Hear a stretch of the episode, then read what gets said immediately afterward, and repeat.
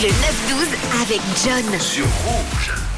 Et on va poursuivre euh, cette matinée dans la bonne humeur. D'ailleurs, euh, comment ça va vous de votre côté ce matin 079 548 3000 N'hésitez pas à nous, envoyer des petits messages. On est là pour euh, bah, parler ensemble. On est ensemble jusqu'à midi. Alors profitons-en. On va parler maintenant de musique. Parfois un bon tube, vous le savez, il suffit de pas grand-chose pour le créer. On aime bien. On est assez fan nous quand nos artistes ont le cœur brisé. Car oui, c'est quasiment prouvable. J'en suis sûr. Mais quand l'un de nos artistes a une peine de cœur, on peut être qu'il va nous envoyer un très très gros son. Et ça, Adam Levine l'a connu, une rupture difficile, un moment émotionnel chargé, et hop, Tease Love est né.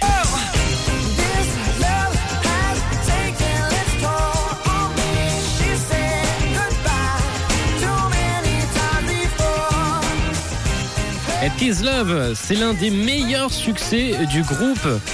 Un son sorti sur leur album Thing About Jane, sorti en 2002, et ça fait partie des sons qu'on a tous déjà entendus.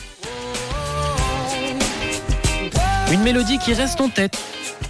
Un son comme ça qu'on a en tête sans savoir forcément qui est-ce qui l'a chanté et mélanger rupture et musique, je vous l'ai dit, c'est une réussite. La chanson gagnera le Grammy Awards de la meilleure performance pop pour un duo ou groupe avec euh, Sean lors de la 48e cérémonie des Grammy Awards en 2006 et je vous propose de se l'écouter maintenant sur Rouge. Maroon 5, Tis Love, belle écoute. Une couleur, une radio. Rouge. Rouge.